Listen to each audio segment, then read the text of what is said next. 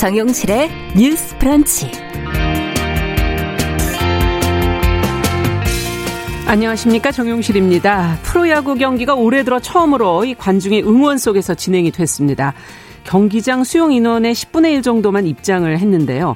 열기는 그렇지만 아주 뜨거웠고 응원 소리도 컸다고 하지요. 오랜만에 다들 얼마나 반갑고 즐거웠을까요? 아마 소리를 지르고 싶으셨을 거예요. 자, 그런데 한꺼번에 입장객이 몰리면서 거리두기는 좀 잘 안 됐고 또 응원할 때 그렇게 큰 소리로 하다 보니까 침방울 확산 또 개인 간 접촉이 우려되는 상황들이 많이 발생을 했다고 합니다. 자, 이런 상황이다 보니까 한편에서는 프로야구는 되고 우리는 안 되는 이유가 무엇이냐 뭐 불만이 나오고 있는데요. 야외와 실내 환경의 차이는 있다고 해도 가수들의 공연은 급하게는 하루 전에도 지금 취소가 되고 있기 때문이죠. 또 그런가 하면은 콘서트처럼 실내에서 열리는 연극, 뮤지컬, 전시 뭐 조심스럽게나마 허용은 되고 있습니다. 자, 코로나19가 발생한 이후 대부분의 국민들이 방역 수칙을 잘 지켜온 만큼 하지 말라는 건 안 할 텐데요. 그래도 좀 더 납득할 만한 세심한 설명, 또 일관된 기준이 필요하다는 지적에 지자체 또 관계 기관들이 귀 기울일 필요는 있어 보이네요. 자, 7월 27일 월요일 정용실의 뉴스 브런치 시작하겠습니다.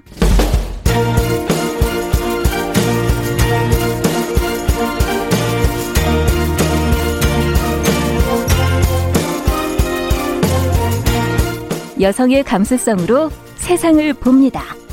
KBS 일라디오 정용실의 뉴스 브런치 여러분의 의견을 기다립니다. 문자는 9730으로 보내주세요.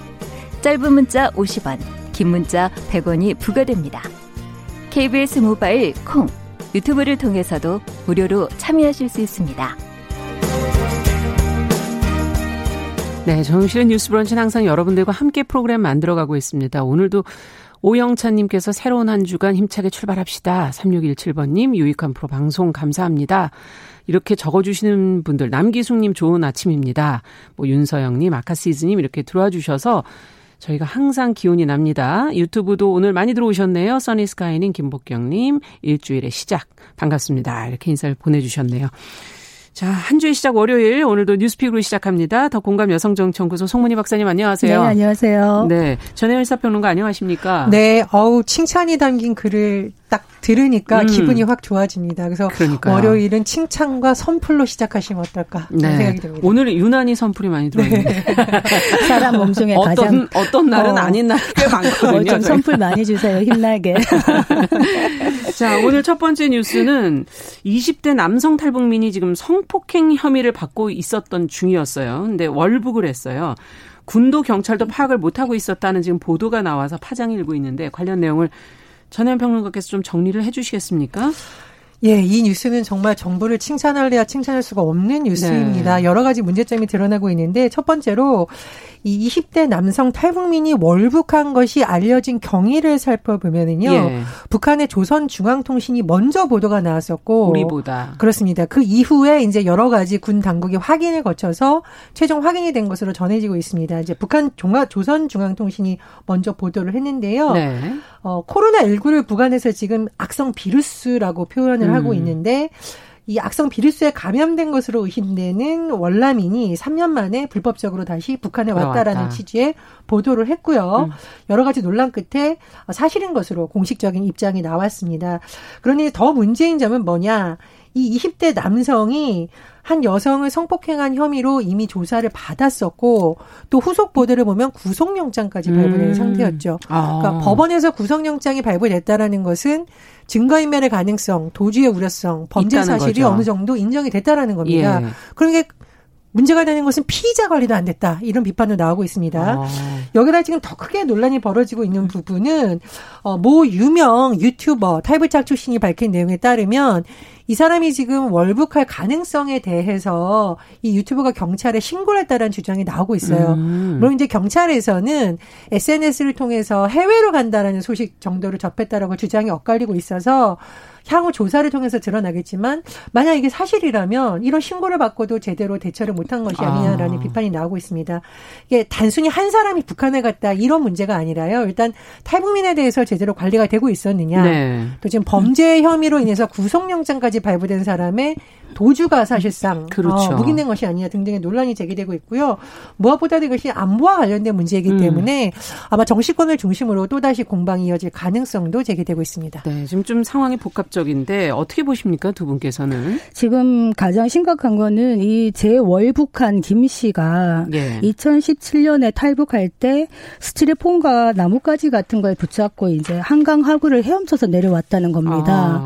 그랬다가 이번에 3년 만에 다시 그 반대 루트로 해가지고 이제 인천 교동 강화 교동도 그리고 김포 이런 식으로 해서 다시 북한으로 넘어간 건데 네. 이 교동도에서 북한까지가 한 2.5km밖에 안 되기 때문에 썰물대를 잘 활용하면은 헤엄쳐서 한 두세 시간 가면 갈수 음. 있다는 거예요. 음. 그렇다면 이 루트가 이미 좀 익숙한 루트이고 여기가 감시가 많이 허술한 곳이라는 것을 알아야 될 텐데. 네.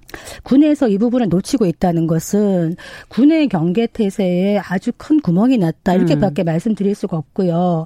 우리가 왜 노크 기순이라고 기억나시는지 네. 2012년 10월달에 북한군 병사 한 명이 그 비무장지대 지나와 가지고 우리 남측의 전방 초소의 문을 똑똑 두드려 가지고 저 기순하겠습니다 해가지고 그렇죠. 노크 기순이라 그랬거든요. 네. 그래서 그 당시에 얼마나 이 군의 기강이 해이하고 경계 태세가 무너졌는가에 상징적 구체적인 이야기라 그랬어요. 그래서 당시에 이명박 대통령이 김관진 국방장관이 이거 보고를 하니까 내가 납득이 안 되는데 어떻게 국민이 납득하겠는가 음. 철저히 조사하고 문책해라 이렇게 얘기를 했었고요. 당시 여당이었던 새누리당조차도 군의 총체적인 기강 회의에 대해서 비판을 음. 했었습니다. 당시 대선 후보로 나왔던 문재인 후보가 무슨 말을 했느냐면 바로 이게 안보가 구멍 뚫린 당이 아니냐. 음. 내가 피난민의 아들로서 대통령이 되면은 가장 안보를 잘할 수 있다 이런 얘기를 했는데 이번 정부에 들어와서 지금 지난 6월 1년도 안 1년 정도 됐죠. 강원도 삼척항에 예. 목선이 기순한 정 있었죠. 그런 예. 사건이 있었고 또 충남 태안에서 중국인이 또 미립국한 이런 걸 보면은 해상의 경계에 분명히 구멍이 나 있는 게 아닌가 아. 이런 걱정이 되어서 그래서 책임 규명과 함께 정말 정신 무장, 재무장이 필요한 시기가 아닌가 이런 생각이 듭니다. 네. 탈북민 문제에 있어가지고 지금 경찰의 어떤 신변 보호 조치를 얘기를 하는데 두 개를 갈라야 될 것 같아요. 일단 탈북민 자체에 대한 신변 보호 조치는 그렇죠. 경찰이 합니다. 5년 네. 동안 하는데 이거는 관리 차원이 아니라 탈북민의 신변 보호 차원에서 5년간 음. 하는 것이거든요. 네. 그래서 지금 탈북민이 3만 명을 넘어가고 있는 시점에서 경찰의 한정된 인력으로 신변 신변 보호하는데 현실적인 어려움이 있다라는 그렇죠. 이야기는 제가 들었습니다. 그런데 이 사건에서는 김포서에서 이 성폭행 혐의로 구속영장까지 청구가 된 음. 상태에서 놓쳤다는 거는 책임의 소재가 좀 있지 않겠나 이런 생각은 듭니다. 네. 자, 어떻게 보시는지요? 이 사실 우리나라 군대 갔다 온 남성들이 들으면 굉장히 어이없고 음. 조금 화가 날 수 있죠. 왜냐하면은 안보가 워낙 우리나라에 중요한 이시다 보니 안보 예산 편성할 때도 뭐 많은 사람들이 신경을 쓰고 또 많은 그렇죠. 젊은이들이 음. 군에 가서 군복무를 하고 있는데 좀 너무 어이없을 정도로 쉽게 어 다시 북한으로 넘어갔다라는 음. 것은 경계 태세에 정말 문제가 있다는 지적이 나올 수밖에 없습니다. 그리고 더 군이 지금 이렇게 비판을 피해갈 수가 없는 부분이 사실 두 달 전에도 시끄러웠었어요. 왜냐하면 태안을 통해서 예, 그 지금 말씀해 예, 예, 주셨죠. 예, 중국인 미리국 사례가 나왔었기 때문에 국민들이 보기에는 이게 어쩌다 음. 발생한 사건이 아니라 사실상 좀 구조적으로 음. 문제가 있는 거 아니냐는 의문을 제기할 수 있습니다. 그래서 군이 이번에는 좀 이 경로를 확실하게 밝히고 그럼 이것을 차단할 수 있는 방법은 뭔지에 대해서 국민들을 납득할 만한 방안을 내놔야 되는 음. 시점이라고 봐요. 뭐 그런 점에서 송 박사님하고 의견이 비슷하고요. 또 하나 저는 좀 이해할 수 없는 게 물론 뭐 유튜버들이 주장하는 것을 100% 사실로 받아들일 수 없겠고 경찰의 해명도 뭐 어디까지가 사실인지는 앞으로 조사 과정에서 나오겠습니다만 예. 지금 그 탈북민 출신 유튜버가 밝힌 거 보면은 굉장히 자세하게 경찰에 제보를 한 것으로 좀 알려지고 아. 있어요. 그러면 경찰에서도 조금 더 신경을 썼더라면 이 정도까지는 안 오지 않았을까 좀 그런 생각이 듭니다. 그래서 이번 사건만큼은 해프닝성으로 그냥 넘어가는 것이 아니라 대응 방안을 예 어떤 대응 방향이고 그러면 왜 경찰에 정말 신고가 됐었는지 네. 신고가 됐을 때는 왜 이것에 대해서 조사가 제대로 되지 않았는지 이런 부분에 대한 정밀한 조사가 반드시 음. 필요하다고 봅니다. 그 지금 20대 탈북민 김모 씨라고 하는 이 사람이 한국에 와서 3년이 됐다는 거죠. 네. 그런데 이번에 어떤 그 탈북 여성을 성폭행한 혐의로 이제 구속영장이 청구된 걸 보면서 그거를 조사를 받다가 넘어갔다. 하나는 확실히 안 것 같아요. 한국 정부 지금 한국의 분위기를 보니까 이 성폭행이라는 게 굉장히 음. 심각한 범죄구나라는 건 느낀 것 같아요. 음. 일단 그거는 알겠고 두 번째 문제가 되는 것이 이 사람이 코로나 의심을 받고 있다는 거죠. 코로나 확진자 의심을. 그래서. 예, 그게 지금 예. 또 다른 문제가 될 수 있는 소지가 되는 것이 김정은 위원장이 이 사람 월북에 대해서 어떤 얘기를 하고 있냐면 코로나 의심 환자가 올라왔다 남한에서 예. 그러면서 국가 비상 방역 체계를 최대 비상 체제로 격상했다고 이제 노동신문이 보도한 걸 보면은 아직 이 사람이 확진자인지 아닌지는 정확지가 않다는 겁니다. 왜냐하면 확진자와 접촉했다는 것까지는 사실인 것 같아요. 이 사람이 음. 그러면 이 사람이 헤엄쳐서 넘어갔는데 북한으로서는 일단 만약에 이 사람이 확진자라면은 반갑지 않은 귀환인 것이죠. 그렇죠. 그래서 지금 북한에서 자가격리를 하고 있다는데 저는 북한이 이 사안을 어떻게 활용할지도 모르. 모르겠다는 불안감이 드는 것이 음. 개성에서 코로나 확진자가 발생했을 때 그 책임을 한국 정부에 물을 수가 있다. 지금 미국이 코로나19에 대해서 우한 바이러스라는 말을 쓰면서 네. 중국 책임을 하고 손해배상을 얘기하듯이 북한이 또 그런 식으로 활용할 여지는 있지 않을까 해서 약간 걱정은 되는 부분입니다. 음. 그런데 이제 뭐 당연히 그런 부분에 대해서는 논란이 일 소지가 있고요. 다른 관점에서 보면은 사실은 보건의료 협력에 대해서는 계속 우리 정부도 얘기를 했던 부분이잖아요. 네. 그래서 또 일부 전문가들 사이에서는 이렇게 된 이상 책임 소재는 책임 소재대로 가르고 또 방역이나 의료 부분에 있어서는 이제는 피해 갈 수 없이 협력이 필요한 건 아니냐 그런 의견도 나오고 있습니다. 그래서 또 다른 관점에서 보자면 어쨌든 이제 이인영 통일부 장관 후보자가 청문 보고서가 여당 단독이지만 채택이 됐잖아요. 네. 그래서 통일부에서는 또 통일부대로 어떤 보건이라던가 의료 분야에 있어서 음. 협력할 부분은 없는지 또 앞으로 이런 전염병이나 음. 감염병 사태에서 뭐 예전에 우리 다뤘지만은 왜 그 동물들로 인해서 전파될 가능성도 제기됐잖아요. 예전에 예 그런 부분도 함께 짚는다면 음. 책임론은 책임론 대로 가되 협력을 모색할 부분에 어떤 실마리를 찾아보는 계기가 될 수도 있다. 음. 그런 뭐, 뭐 의견도 들어볼 만하다고 생각합니다. 네. 자, 앞으로 어떻게 될지 저희가 후속 음. 대응 방안을 어찌 마련하게 되는지는 좀 살펴보도록 하겠습니다. 자, 두 번째 기사는 정부가 코로나19 확진자 가운데 해외에서 들어온 외국인들 지금 숫자가 늘고 있어서 이 외국인에게 치료비를 부과할 수 있도록 법 개정을 추진하겠다 이렇게 지금 내용이 나오고 있는데요. 격리를 위반한 사람에게 우선 적용을 한다. 어, 최근에 그 격리 위반한 사람의 숫자가 막 저희가 보도가 많이 됐었죠. 이 관련 내용을 좀 송 박사님께서 정리를 해주시면 같이 한번 고민을 해보죠. 예, 지금 그 해외에서 유입된 환자들의 확진자가 계속 늘고 있어요. 네. 그것도 네. 좀 어, 높은 속도로 늘고 있는데 보건복지부 중앙사고수습본부에서 어떤 대책을 내놓고 있냐면 어, 외국인 입국 입국자의 입원 치료비 개선 방안이라는 이제 법률을 하나 만들자. 음. 뭐냐면은 지금 현재는 어 감염병 예방법에 따라서 해외에서 들어온 외국인 확진자에 대해서 검사비, 치료비를 한국 정부가 지원을 하고 있어요. 그런데 지금 글로벌 재유행 사태에 지금 한국으로 들어오는 외국인이 많고 이들의 또 확진자가 많아지다 보니까 그렇죠. 국내 방역이라든가 의료 체계에 많은 부담이 되는 겁니다. 실제로 음. 비용 부담도 굉장히 크고요. 예를 들어서 지난 그 이달에 13일에서 19일 사이 한 일주일 사이에 외국인 확진자가 132명으로 늘어났습니다. 네. 그래서 특히나 이제 입국 검역 과정이나 2주간 자가격리를 하지 않습니까? 그 음. 기간 중에 감염이 확인된 외국인에 대해서는 입원 치료비는 본인이 부담해라 이렇게 법을 개정하겠다는 겁니다. 네. 그리고 우선 그 사이에 국내 방역 의료 체계에 고의적으로 부담을 주는 뭐 격리 조치를 위반한다든지 음. 이런 외국인에게는 우선적으로라도 치료비 부담을 하게 하겠다. 이렇게 이렇게 네. 어, 추진을 하고 있는데 어, 외국인을 대상으로 진료비 부과하는 게 진단 검사비는 아닙니다. 네. 진단 검사비는 다 해줍니다. 다 왜냐하면 검사는 우리 방역 강화를 위한 조치이기 그렇죠. 때문에 이것까지 부과하기는 현실적인 어려움이 있기 때문이다라고 하고 있는데요. 네. 실제로 이제 진단 검사비, 치료비, 격리비 이 세 가지가 있는데 지금까지는 사실 이 세 가지를 다 지원을 했었거든요. 아. 그랬는데 너무 부, 비용 부담이 크다 보니까 이제는 치료비는 어, 네 치료비 정도는 본인이 낼 수 있도록 이렇게 네. 추진을 하고 있습니다. 네, 오늘 지금 영시 기준으로 코로나 신규 확진자 25명이 지금 발생했는데 해외 유입이 반이 넘는 16명, 지역 발생이 지금 9명인 그런 상황인데요. 자, 어떻게 생각하십니까? 지금 우리가 다 부담을 과연 해야 되는 거냐? 아니면 일부 부과를 해야 되는 거냐? 지금 더불어민주당 강병원 의원도 부과할 수 있도록 하는 내용의 법안을 발의했다라고 하는데 네. 아마 이제 코로나19 상황이 장기화되다 보면 점점 더 부담이 늘어나니까요. 음. 일단 외국인에게도 일정 부분 진료비를 부담케 하는 것은 근거를 마련하는 건 전 필요하다고 생각을 합니다. 그러나 또 한편으로 생각해야 되는 건 뭐냐면 우리 국민들이 해외에 가 있거나 음. 해외 거주하는 우리 국민들의 사례도 좀 같이 봐야 되는 거잖아요. 그렇죠. 그래서 지금 WHO에서도 전 세계적인 감염병을 막기 위해서는 외국인 치료 비에 대해서 너무 박하게 하지 말고 음. 좀 해줄 것을 권고하고 있어요. 왜냐하면 이것은 국내 통제만으로 되는 것은 아니라고 보고 그렇죠. 있는 거죠. 다 같이 노력해야 돼서 네. 그런 부분은 같이 봐야 된다고 생각을 하고요.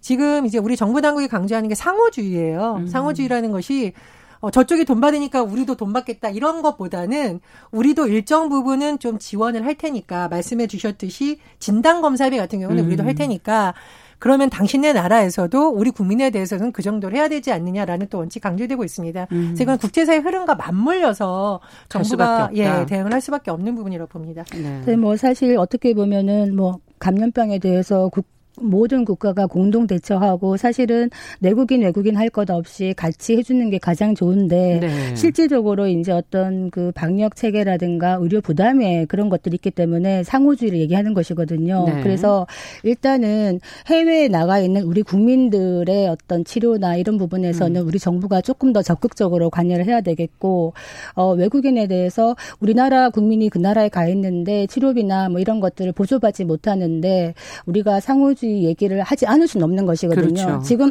먼저 우리가 상호주의를 먼저 해주고 나서 얘기하느냐, 아니면 지금 그 나라에 사지 않기 때문에 우리도 안 해줄 것이냐, 음. 뭐가 먼저가 될지는 좀 생각을 해봐야 되겠는데 실제로 지금 뭐 한 호주나 브라질, 영국 등 이런 음. 나라들은 똑같이 치료를 지원하고 있는 것으로 나타났습니다만 그렇군요. 미국은 아니지 않습니까? 네. 그래서 미국 같은 음. 경우에 조금 더 생각을 해봐야 되겠다 이런 생각이 듭니다.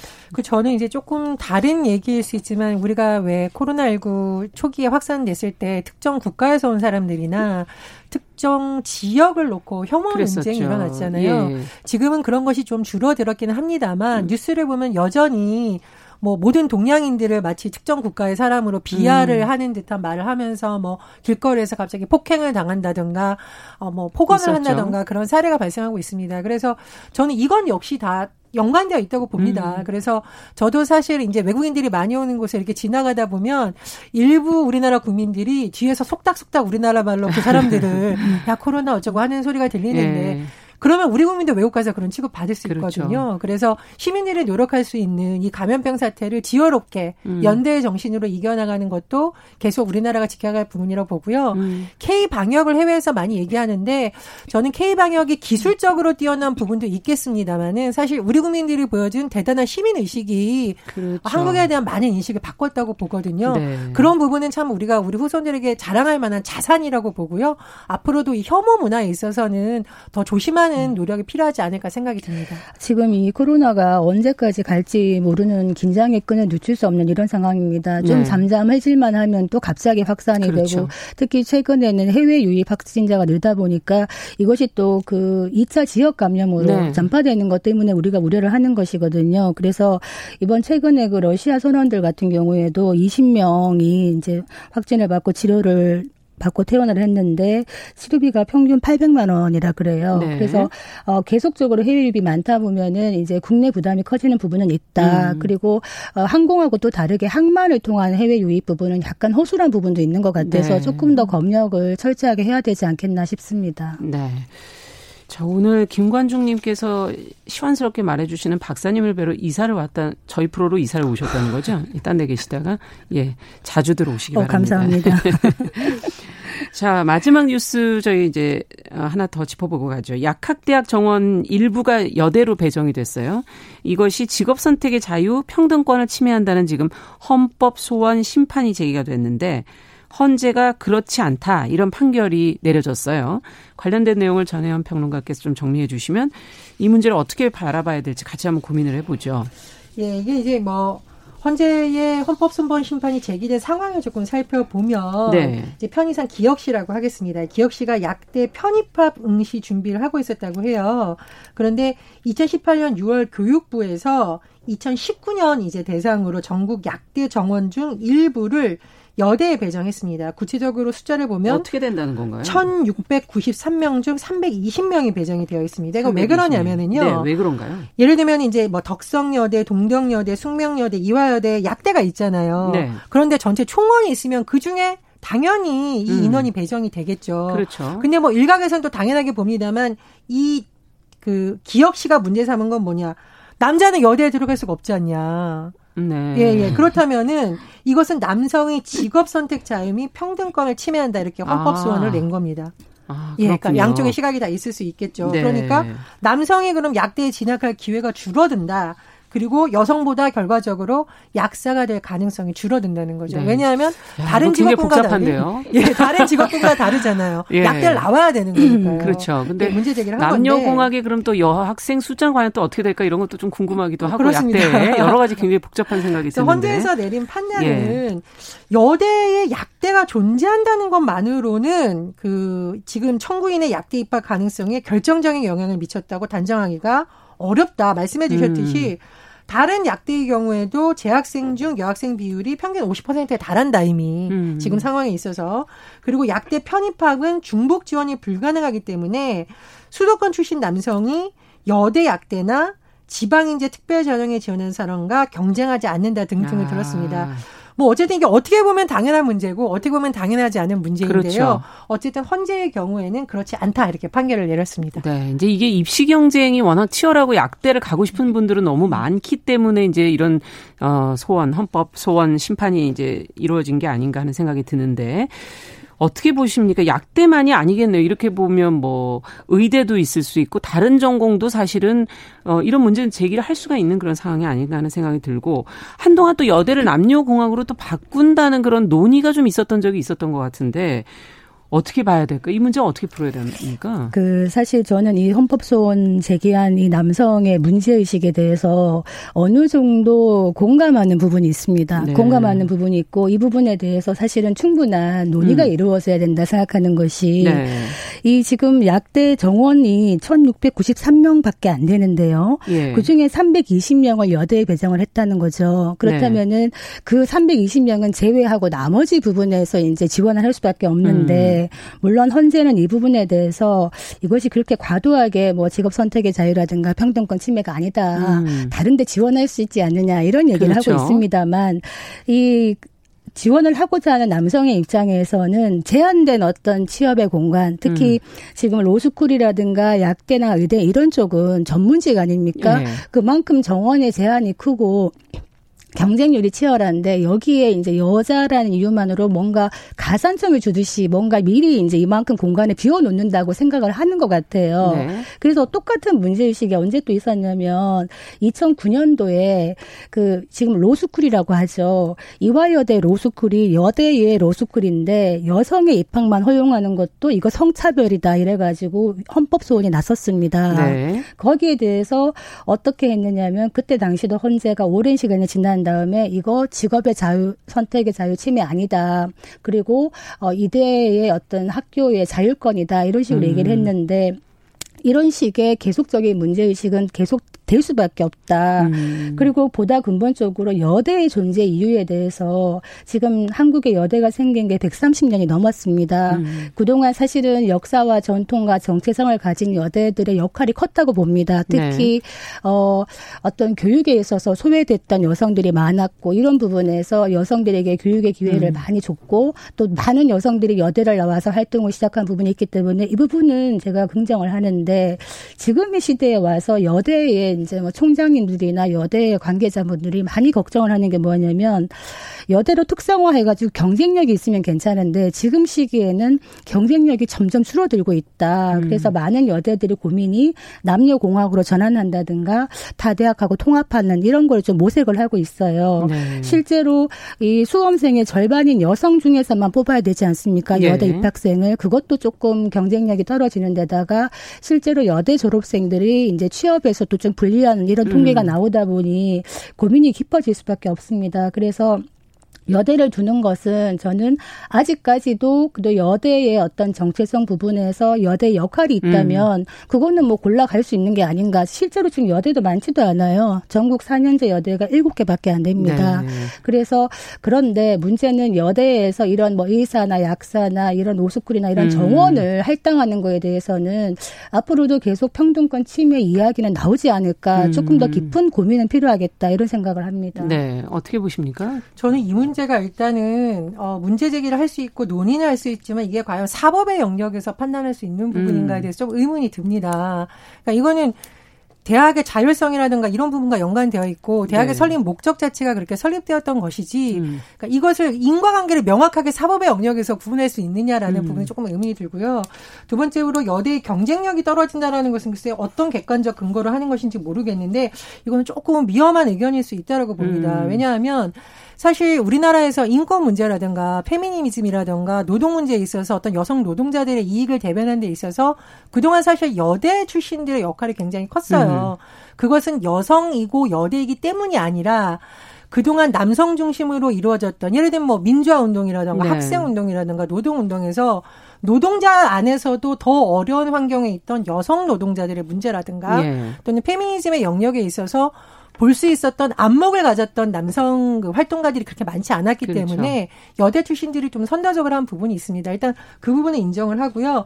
다만 경쟁력 부분에 있어서는 글쎄 어떤 자들로 발제에 대해서는 조금 더 논의가 필요하다고 봅니다. 네, 뭐 이렇게 필요 없을 정도로 사회가 공평하다면 아마 이런 문제 그렇죠. 없어질 텐데요. 페미니즘 교육은 예. 사실은 여대뿐만이 아니라 전국 음. 대학에서 이루어져야 되는 것이고요. 음. 보다 궁극적으로는 의대도 정원을 좀 늘려야죠. 그래서 음. 파일을 크게 하고 난 다음에 뭐 어떤 지방의 의사 수가 부족한 곳에 학교 뭐 그 네. 의대를 늘린다든지 이런 식으로 가야 되지 않겠나 생각됩니다. 네, 의대 약대 뭐 이런 부분이 지금 이번에 코로나 상황에서 많이 또 다시 주목받게 되고 음. 있기 때문에 앞으로 조금 더 역량을 키워가야 되지 않을까 이런 생각도 듭니다. 자, 오늘 얘기는 여기까지 하죠. 어, 뉴스픽 전혜원 평론가 더 공감 여성정치연구소 송문희 박사 두 분 수고하셨습니다. 감사합니다. 감사합니다. 정용실의 뉴스 브런치 듣고 계신 지금 시각 10시 32분 향해 가고 있고요. 라디오 정보센터 뉴스 듣고 오겠습니다. 국내 코로나19 신규 확진자가 어제 25명 확인됐습니다. 신규 확진자 중 국내 발생 9명, 해외 유입 사례 16명입니다. 박지원 국정원장 후보자에 대한 국회 인사청문회가 시작됐습니다. 오늘 청문회에서는 박지원 후보자의 대북관과 학력 위조 의혹 등에 대한 질의가 예상됩니다. 더불어민주당은 오늘 행정수도 완성 추진 테스크포스 첫 회를 열고 행정수도 추진 준비에 본격적으로 나서기로 했습니다. 합동참모본부는 어제 탈북민이 접경 지역을 통해 개성으로 다시 월북했다는 북한 보도에 대해 사실인 것으로 보고 있다고 확인했습니다. 경찰은 성폭행 혐의로 수사를 받던 20대가 연락이 닿지 않아 찾고 있다고 밝혔습니다. 검찰이 검언 유착 의혹으로 수사를 받는 이동재 전 채널A 기자의 휴대전화와 노트북을 위법하게 압수수색했다며 검찰의 압수수색 처분을 취소해야 한다는 법원의 결정이 나왔습니다. 지금까지 정보센터 뉴스 정원나였습니다.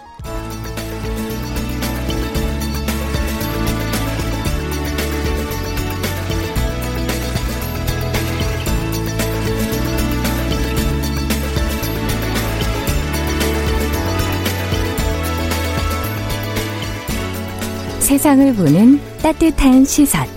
KBS 일라디오 정용실의 뉴스 브런치. 매일 아침 10시 5분 여러분과 함께합니다. 네, 정유실의 뉴스 브런치 듣고 계신 지금 시각 10시 34분 향해 가고 있습니다. 자, 인천과 서울 일부 지역에서 지금 수돗물 유충이 잇따라 발견이 되면서 시민들이 불안감이 커지고 있습니다. 뭐 원인이 아직까지 정확하게 나오진 않았지만 인천시는 지금 일부 정수장 시설을 밀폐형으로 바꾸는 등 개선책을 지금 거론을 하고 있는데요. 오늘 월요 인터뷰 시간에 어, 고려대 환경시스템공학과 최승일 명예교수님과 함께 이 원인은 무엇인지 대책은 어떻게 마련할 수 있는지 살펴보도록 하겠습니다. 교수님 안녕하세요. 네, 안녕하십니까. 네. 지금 뭐 인천 지역에서 시작이 돼서 잇따라 지금 계속 발생하고 있는 것 같은데요. 특히 인천의 경우는 지금 활성탄 흡착지 그리고 방충 시설물이 이 유충 발생의 원인이 아니냐 이런 지금 추정이 되고 있어요. 어떻게 보십니까? 예, 그런 것 같습니다. 그 활성탄 흡착지에서 그게 이제 깔따구들이 날라 들어가지고 알을 까고 그게 지 속으로 들어가면서 부화를 해가지고 된 것 같습니다. 네. 그래서 방충 시설물이 이제 필요한 것 같고요. 네. 지금 현재는 그러면은 야외에 그냥 있는 것인가요? 아닙니다. 건물 안에 있어요. 건물, 건물 안에, 안에 있다가 하더라도 우리가 지붕 있는 건물 안에 네. 콘크리트 수조를 지하로 한 4m 내지 5m 이렇게 파가지고 예. 그 속에다가 이제 여러 가지 그 뭐 활성탄이라든가 이런 걸 집어넣고서 이제 여과를 하고 있거든요. 네. 근데 그것들이 이제 보면은 깔따구 같은 유, 깔따구 날라서 알을 낳기가 쉬운 그런 구조가 돼 있어요. 그러니까 음. 지 표면이 그냥 노출이 돼 있기 때문에 비록 아. 건물 안에 있다고는 하지만 이제 날벌레 창문이 항상 열려 있는 거랑 똑같은 형태군요. 예, 건물 환풍구라든가 또는 뭐 어디 문이 열, 열리고 닫힐 때 또는 뭐 조그마한 틈을 음. 통해 가지고 들어오면은 곧바로 그 흡착지에 알을 낳을 수도 있는 그런 구조가 돼 있죠. 그래서 네. 오픈형이라 그러는 것 같습니다. 그렇군요. 여름에 특히 물이 이렇게 고여 있는 곳이 있다면 거기에 이제 보통 알을 낳는 경우가 많기 때문에 네. 그런 역할을 하는 거군요. 네. 근데 수질 모니터링, 정수 시설 세척 이런 부분이 잘 됐다면 괜찮지 않았을까 하는 지적도 있는데요. 어떻게 보십니까? 예, 그 이제 그 지금 인천에서는 아마 한 보름에서 한 20일 사이에 세척을 하고 했던 모양인데 네. 여름철에는 좀 더 자주 해줘야 되고 그 실제로 이 지금까지 이렇게 유충이 많이 번식을 하고 이런 경우가 거의 없었어요. 그러다 보니까 거기다 관심을 안 쓰고 음. 뭐그 관리랄까 관찰이라든가 하는 것들을 조금 어, 미흡하지 않았나 생각이 듭니다. 그러다 네. 보니 이제 신경을 쓰지 못한 상태에서 어, 깔따구들은 계속 알을 낳았던 것 같습니다. 네. 그러니까 그 동안에 문제가 되지 않았기 때문에 어찌 본다면 관심을 그리 많이 쏟지 않았었던 게 문제였다라는 지적이신데요. 예. 자, 어쨌든 이 수돗물 유충이 나온 인천의 지금 일부 정수장들은 밀폐형으로 바꾸겠다 지금 그런 얘기가 나오고 있거든요. 네. 네. 네. 밀, 밀폐가 되지 않은 곳들에서 이제 유충이 나왔기 때문이겠죠. 이러면 좀 네. 나아질까요? 어떻게 보십니까? 예, 일단 쉽게 생각하면 모기장으로 그 여과지를 덮는다고 생각하시면 됩니다. 그러면은 이제 밀폐 그러니까 아주 그 어, 고운 그런 어, 방충망으로 덮게 되면은 어차피 이제 아무래도 깔따구들이 물에 접근하기가 좀 어려울 테니까요. 네. 그런 건 훨씬 많이 방지는 되겠지만 그렇다고 해서 밀폐형이라고 해서 완전하게 그것만 쳐놓는다고 해서 다 해결 주는 건 아니거든요. 네. 어떤 게 더 바뀌어야 될까요, 그러면? 어, 일단은 아, 그, 뭐, 밀평이라고, 밀평을 일단 만드는 건 중요합니다. 그래서, 네. 그, 깔따구 같은 게 날, 날라들지 못하도록 하는 게 중요하고, 두 번째는 이제 그 건물에 여러 가지 환기구라든가 또는 뭐 창문이라든가 창문 틈이라든가 이런 아. 부분들이 있을 거거든요. 네. 그런 것도 지금까지는 뭐 설마라고 생각했던 부분도 철저하게 관리해가지고 방충망이라든가 꼭 쳐야 되고요. 네. 또 문도 예를 들어 그냥 열고 다니시는 게 아니고 무슨 회전문 같은 형태로서 일부 이렇게 조금씩 예, 한 한다든가 네. 또는 뭐 건물 내부에도 포충기를 여러 가지 설치한다든가 이렇게 다양한 방법으로 일단 어, 우리가 생각하지 못했던 그런 벌레들, 날벌레들을 음. 다 적발하지 못하도록 하는 그런 시설들이 필요한 것 같습니다. 네, 그렇군요. 자, 이게 수돗물이 가정으로 공급되기까지 소독과 정수 단계가 상당히 길더라고요. 예. 어, 어떻게 되는지 앞으로 어떻게 개선을 좀 이 부분을 잘해서 안전하게 좀 수돗물을 드실 수 있게 할 수 있는 방법은 없을까요? 아, 소독은 소독도 상당히 여러 번 하고 가온 배수지에서도 소독하고 이러기 때문에 네. 소독을 더 이상 한다는 것은 사실 별 의미는 없습니다. 예. 왜냐하면 충분히 예, 우리가 안전한 물을 공급하기 위해 소독을 하고 있는데 이런 벌레 유충은 그 정도의 소독으로서는 도저히 죽일 수가 없어요. 어. 특히 깔따구 유충 같은 것들은 소, 그 염소에 아주 강하기 때문에 예. 그걸 죽일 정도로 어, 소독을 하려고 하면은 우리가 염소 냄새가 나서 수돗물로서의 기능이 많이 떨어져 버려요. 음. 그러나 소독은 뭐 그 정도로 충분하지만 네. 일단은 그런 유충 같은 것들이 여과지 활성탄지에 또는 뭐 여과지에 접근을 하지 못하도록 아까 음. 말씀드린 여러 가지 그런 그 접근하지 못하는 방충망이라든가 또는 뭐 포충이라든가 이런 것들을 철저히 하는 게 일단 중요하고요. 네. 그런 다음에는 이제 지금은 뭐 어, 아니겠지만 혹시 뭐 배수지 끝단이라든가 아니면 큰 건물의 앞에 무슨 어 뭐 막여과라든가 하는 어떤 그 이물질을 걸릴 수 있는 음. 여과 장치를 하나쯤 더 하는 것도 뭐 네. 방법이 될 수는 있습니다. 그런데 예. 그런 것들이 결국은 보면은 또 다시 비용과 관리를 필요로 하는 거거든요. 그렇죠. 뭐든지 시설이 있다는 거는. 네. 그렇기 때문에 그런 시설이 도움이 될 수는 있을지 모르지만 거기에 대한 비용과 또 관리를 어떻게 할 거냐 하는 것도 음. 따라서 해야 되겠죠. 네. 그것까지도 계산해서 합리적인 선택을 해야 된다는 말씀이신 것 그렇죠. 같은데요. 예. 네. 이번에 서울 중구에서 나온 유충은 조금 그 과정이 정수 과정에서 발생한 건 아니라면서요. 건물 아, 노후 예, 문제라면서요. 예, 예, 예.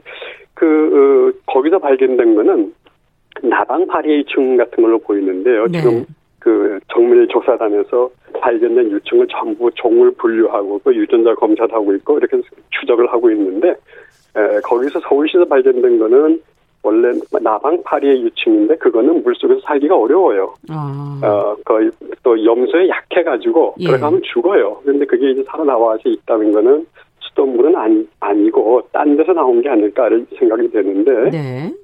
에, 뭐 예를 들어서 배수구라든가 또는 뭐 가, 낡은 건물의 지하 수조나 옥상 물탱크라든가 아. 이런 쪽에다가 이제 에, 알을 낳거나 또는 뭐 이렇게 하고도 부, 부화가 될 수가 있거든요. 예. 그래서 그런 부분, 그러니까 어, 수돗물에서 건물 안에서도 또이 예. 관리가 필요하네요. 그렇죠. 예. 그, 런 그런 이제 건물에 대한 관리는 실제로는 건물의 소유주나 또는 관리자가 책임을 져야 되는 거거든요. 네. 그러니까 그거는 좀 어, 서, 그러니까 수돗물을 만드는 데에도 우리가 물론 이제 에, 뭐 얘기를 해서 어, 음. 더 좋은 물을 만들어 공급하게 해야 되겠지만 그 사유 재생에 속하는 건물이나 아파트나 이런 데에 대한 위생 관리도 네. 좀더 철저히 해야 될 것 같습니다. 그러네요.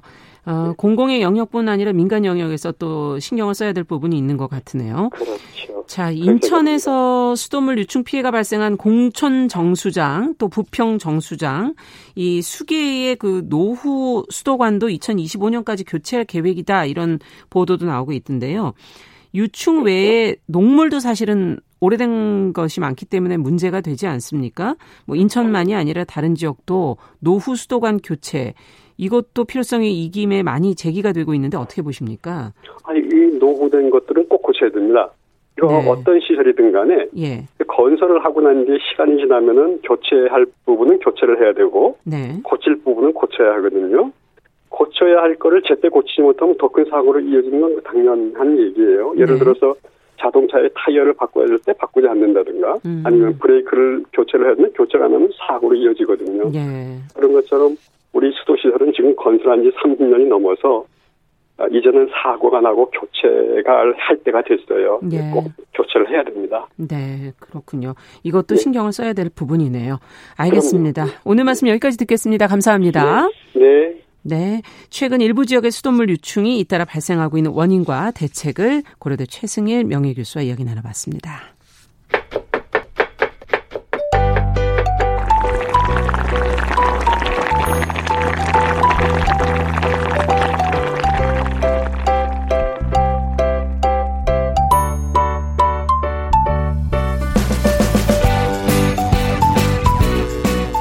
이번에는 건강하게 또 맛있게 잘 먹고 잘 사는 방법 이야기 나누는 시간입니다. 건강한 식탁. 오늘도 홍신의 요리 연구가 자리해 주셨습니다. 어서 오십시오. 안녕하세요. 네. 네. 아주 시작부터 오늘 월요일에 홍신의 요리 연구가 나오는 날이죠. 이렇게 아~ 기다리시는 분들 아, 진짜요? 예. 어머, 어떻게 상을 드려야겠네. 무슨 상? 밥상. 밥상을 그냥 크게.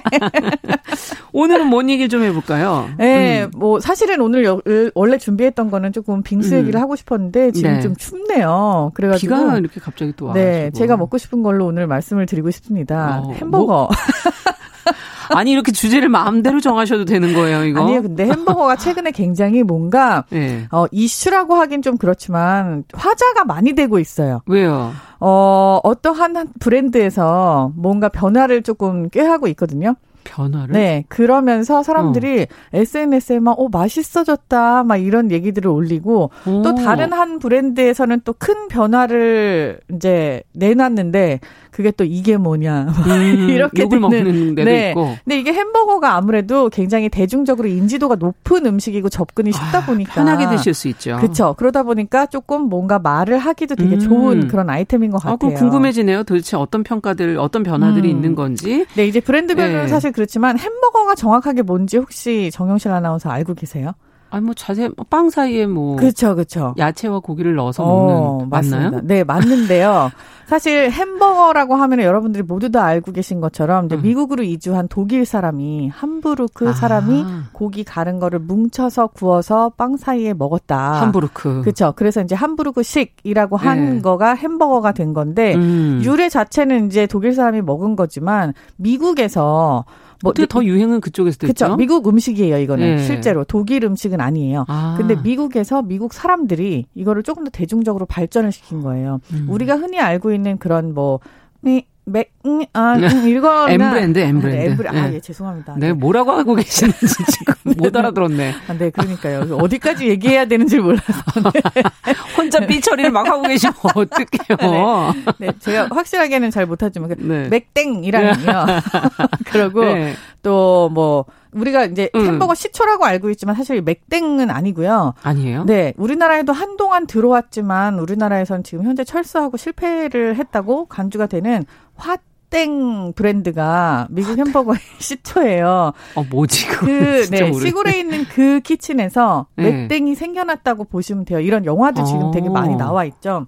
근데 이 미국 브랜드가 어떻게 해서 이렇게 해서 계속 컸냐. 네. 햄버거라는 것 자체가 약간 지금은 서민의식 그러니까 서민 음식으로 알려져 있는데 예. 이게 패스트푸드라고도 알려져 있고 그럼요. 실제로 굉장히 사람이 많이 모이는 자리에서 어떠한 미국 사람이 기지를 발휘해서 빠르게 그냥 만들어낸 거예요.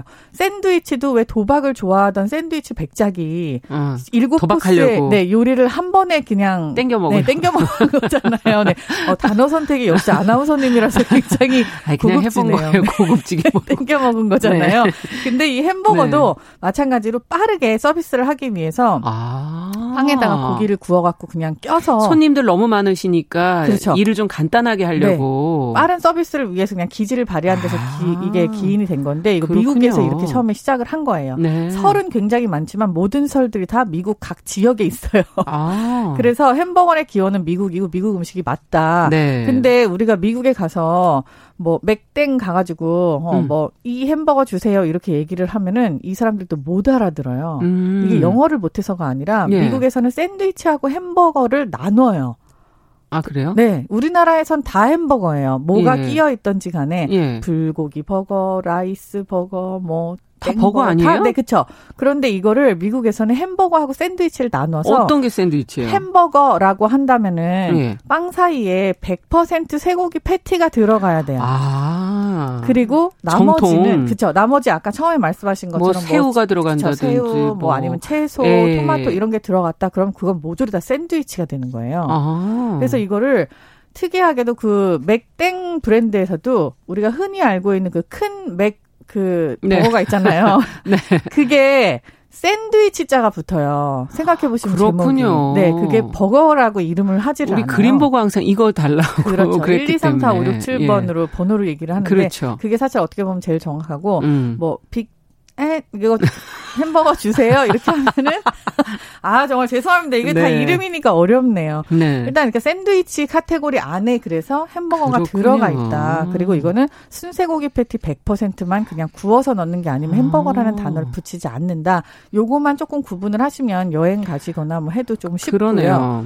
골라서 드시는 것도 괜찮은 거죠. 음. 근데 이게 샌드위치 카테고리 안에 들어 있다고 했잖아요. 근데 네. 이 안에 버거라는 이름의 variation이 생겨요. 네. 아까 말씀하신 대로 새우, 음. 치킨, 뭐 맞아요. 혹은 뭐 오리, 혹은 뭐 음. 콩고기, 맞아요. 네, 여러 가지가 다 있어요. 그래서 요거를 취향껏 골라 먹게 지금은 굉장히 많이 발전이 돼 있고 음. 심지어는 햄버거는 약간 정크 푸드다. 라는 인식이 한동안 있었죠. 있었죠. 막 문제되기도 하고 그랬었잖아요. 그렇죠. 근데 그 예. 정크푸드라는 게 사실 우리는 그냥 약간 좀 질이 안 좋고 싼 음식이라고 네. 생각을 하지만 실제로 이전에는 조금 요거를 빠르게 서비스를 하고 많은 사람들한테 음. 먹게 하기 위해서 재료의 질을 많이 낮췄었죠. 음. 근데 지금은 이제 맥땡 레, 그 네. 회사조차도 네. 뒤에다 레스토랑 자를 붙입니다. 실제로 미국에 가면은 레스토랑처럼 아. 서비스를 하기 위해서 waiting을 할 수 있는 기다릴 수 있는 소파 자리 그리고 또 테이블을 야. 레스토랑처럼 어. 의자 테이블 간격을 잘 배치를 해서 서비스까지 하는 홀 서비스까지 하는 그런 그래요. 식당들이 등장할 정도로 가격이 올라가겠네요. 그러면 그렇죠. 가격을 조금 상승시키더라도 조금 질 좋은 음식과 서비스를 제공하기 위해서 레스토랑자를 붙이는 이런 이미지를 바꾸려고 하는 거군요. 그렇죠. 네. 네. 근데 아까 뭐 뭐가 변화가 생긴다고 그랬는데 음. 몸 변화가 생겼다는 거예요. 아, 그 지금 굉장히 화제가 이미 되고 뭐 여러 가지 소고를 다 뭐 쇠고기부터 뭐 새우 뭐 온갖 걸 다 집어넣는 거는 네. 변화 생길 것도 없는 거 있는 거고 뭐가 변화가 생겼다는 거예요. 트렌드 햄버거 트렌드가요. 네. 아, 굉장히 다양해지는 게 사실은 이제 이게 소비자의 니즈잖아요. 늘 먹던 이렇게 똑같이 생긴 요거 말고 그렇죠. 뭔가 요새 조금 롯 땡에서는 네. 반을 접어서 먹는 아 맞아요 반을 접어 네 먹는 이렇게 먹는 굉장히 그런 것도 있고 심지어는 유땡이라는 브랜드가 있어요 네. 이건 이제 한국 건데 어. 그 햄버거를요 끝에를 다 붙여요 풀로 이렇게 풀로? 네, 그러니까 풀로 붙인다지만 네, 빵풀. 네, 빵풀로. 그래서 이렇게 딱 붙여놔서 햄버거가 항상 제일 좀 먹기 힘든 게 옆으로 이렇게 흐르고 네. 안에 내용물이 삐져 나오잖아요. 네. 그걸 다 붙여놔서 아. 그런 불편함이 없게끔 하는 아이디어 있는 그런 상품도 아. 나오고요. 빼고 싶은 걸 못 빼네 그럼 또. 아, 저는 미리 주문을 아, 아니, 생각지도 못한 질문이 나왔네요. 아니, 저는 늘뭐 뺄, 뺄때 있거든요. 아, 편식하시나 봐요. 아니, 가끔 싫은 게 있으면 이렇게 손으로 살살 빼잖아요. 아, 네. 네. 특이하십니다. 알겠습니다. 정용실 아나운서에 대해서 많이 네. 알아가고 있는 프로가 되겠네요.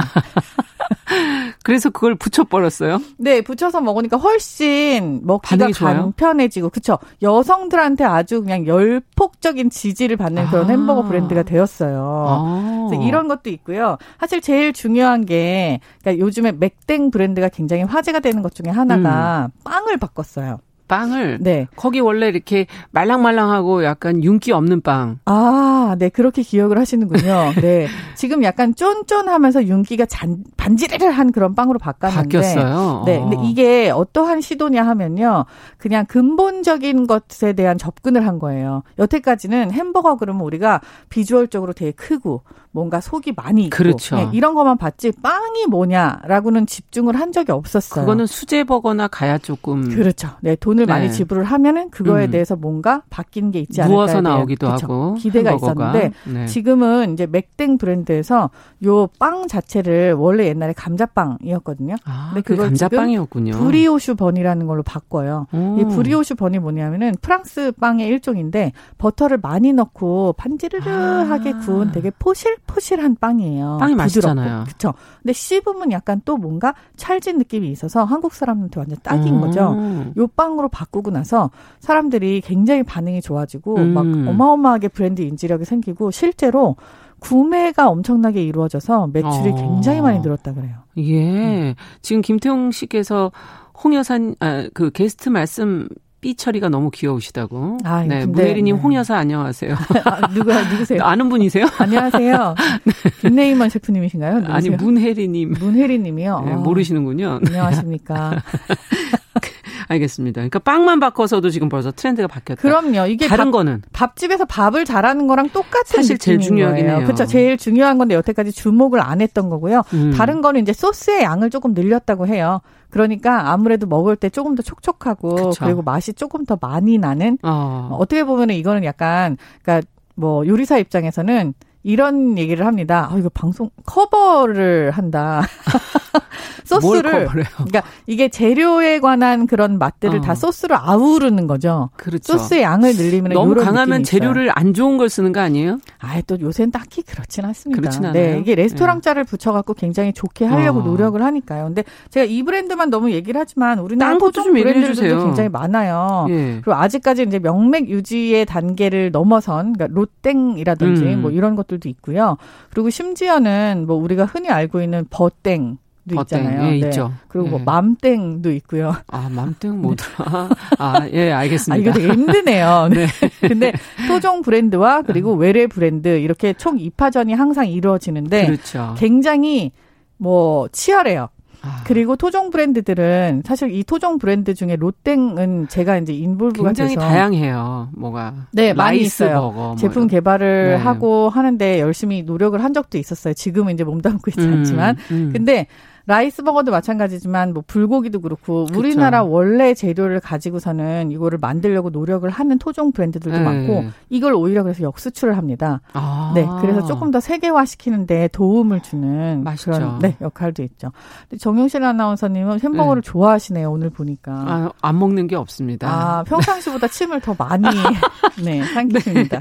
네. 예. 아니 끝으로 얘기를 좀 정리해야 되는데 이거 다 끝나가질 않네. 아, 이거 한 주 더 해야 될 것 같아요. 사실은 예. 햄버거를 집에서 맛있게 만드는 방법도 있고. 아, 그래요? 수제버거가 유행이 된지 그 오래됐는데도 네, 수제버거가 도대체 뭔지 이런 얘기를 왜 가격은 더 비싼 건지. 그렇죠. 예. 네, 그냥 간단하게 말씀드리면 사실 이거 정말 재료하고 인건비의 음. 차이입니다. 그렇군요. 근데 요거에 대해서는 조금 다음 주에 한 번 더 얘기를 나눠보면 좋겠네요. 네, 알겠습니다. 시간도 마침 다 됐습니다. 네. 예. 오늘은 여기까지 듣겠습니다. 건강한 식탁 햄버거 이야기로 오늘 해봤고요. 홍신의 요리 연구가와 함께했습니다. 감사합니다. 감사합니다. 자, 정용실의 뉴스브런치 월요일 순서도 같이 인사드리죠. 저는 내일 오전 10시 5분에 찾아뵙겠습니다. 감사합니다.